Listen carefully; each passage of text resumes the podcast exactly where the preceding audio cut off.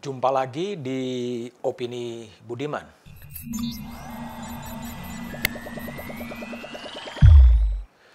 Kali ini saya akan bercerita mengapa kemudian lahir gagasan atau seruan soal pembubaran Komisi Pemberantasan Korupsi. Kekecewaan publik pada KPK memang menjadi-jadi.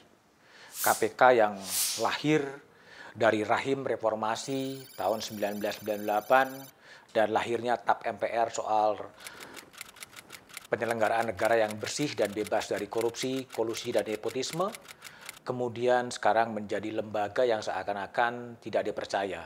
Berbagai skandal dalam operasi pemberantasan korupsi membuat kepercayaan publik itu kemudian turun akademisi dari Universitas Gajah Mada dan tokoh anti korupsi Zainal Arifin Muhtar menyerukan sebaiknya dibubarkan saja KPK. Begitu juga dengan penggagas KPK Sudirman Said juga menyerukan hal yang sama.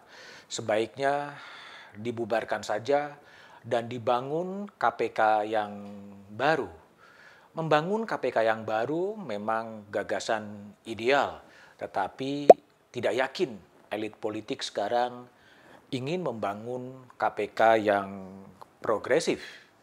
Sedang Zainal Arifin Mohtar juga punya bayangan di akhir tahun 2021 dan 2022 semua pegawai KPK akan berubah status menjadi aparatur sipil negara sehingga independensi KPK kemudian menjadi bubar Tren pelemahan KPK pasca revisi memang begitu kentara. Kasus korupsi BLBI Samsul Nur Salim dihentikan penyidikannya oleh KPK.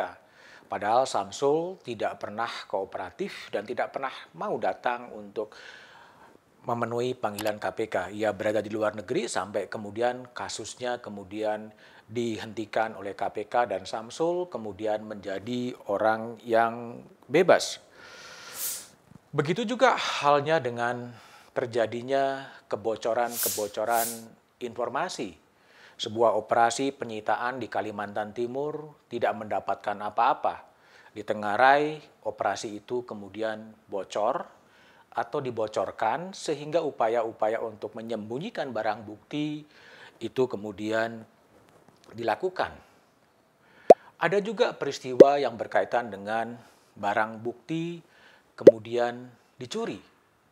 Itu adalah skandal yang juga terjadi di Komisi Pemberantasan Korupsi.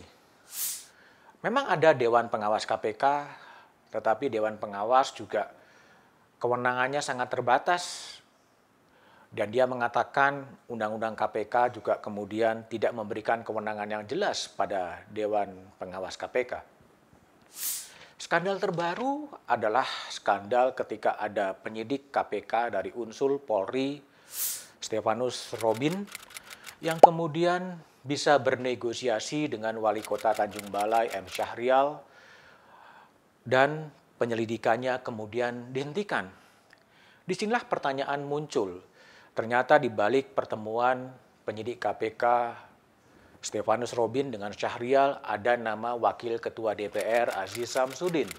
Aziz Samsudin memanggil melalui ajudannya memanggil penyidik KPK Stefanus dan dipertemukan dengan Syahrial yang isinya adalah bagaimana penyelidikan dugaan korupsi di pemerintahan kota Tanjung Balai itu bisa dihentikan penyelidikannya.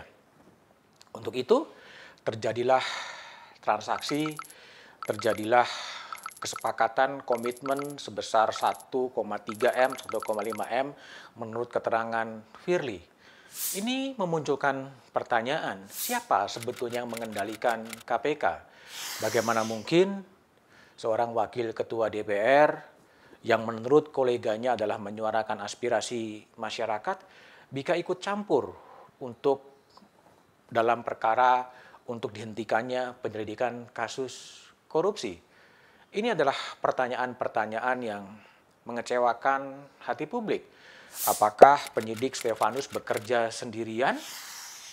Ataukah Asis juga bekerja sendirian atau sesama anggota Golkar yang kemudian bersimpati ke arah bagaimana agar kasus ini bisa kemudian dihentikan. Spekulasi itu liar ke mana-mana, dikaitkan persaingan rivalitas dalam kontestasi politik 2024. Ada yang menyebut ini persaingan di dalam tubuh DPR, tapi itu adalah semuanya spekulasi. Tetapi pertanyaannya kemudian bagaimana mungkin KPK kemudian bisa dikendalikan pihak dari luar KPK? Mungkin argumen-argumen itulah yang membuat tokoh-tokoh seperti Zainal Arifin Muhtar, tokoh seperti Sudirman Said menyerukan pembubaran KPK. Ini adalah cermin frustrasi dari masyarakat sipil, cermin keputusasaan masyarakat sipil yang selama ini membentengi KPK dan setelah KPK direvisi, kenyataan-kenyataan pelemahan KPK itu semakin nyata. Apakah kita harus mengikuti logika bahwa KPK kemudian harus dibubarkan? Kita lihat bahwa sebetulnya KPK dengan segala problematikanya tetap dibutuhkan oleh bangsa ini. Tentunya berharap pada Mahkamah Konstitusi, karena revisi Undang-Undang KPK sekarang masih uji materinya ditangani oleh Mahkamah Konstitusi. Sayangnya MK melambat progresivitasnya sehingga ia kemudian sedikit lambat dalam menyelesaikan kasus seperti itu. Ini ber berbeda ketika MK berada di bawah Mahfud MD yang dengan cepat dengan progresivitasnya Mahfud kemudian bisa ikut membentengi KPK ketika pada waktu itu KPK ingin dilemahkan. Tentunya publik berharap MK bisa menyelesaikan upaya-upaya pelemahan KPK, segera memutuskan uji materi terhadap revisi Undang-Undang KPK, dan mengembalikan KPK dalam bentuknya yang asli. Itulah yang kemudian diharapkan publik sehingga rasa frustrasi dari elit-elit masyarakat sipil soal pembubaran KPK bisa menemukan jalur dan jalan konstitusionalnya melalui Mahkamah Konstitusi ketika Mahkamah Konstitusi kemudian mengembalikan revisi Undang-Undang KPK ke KPK yang asli. Pilihannya ada pada sembilan hakim konstitusi.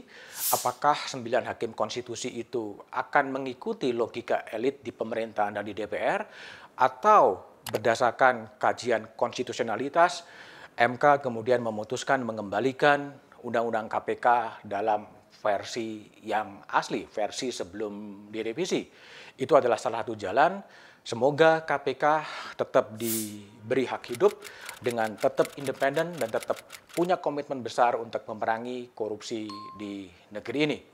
Tapi apa pun yang terjadi, janganlah pernah lelah untuk mencintai Indonesia.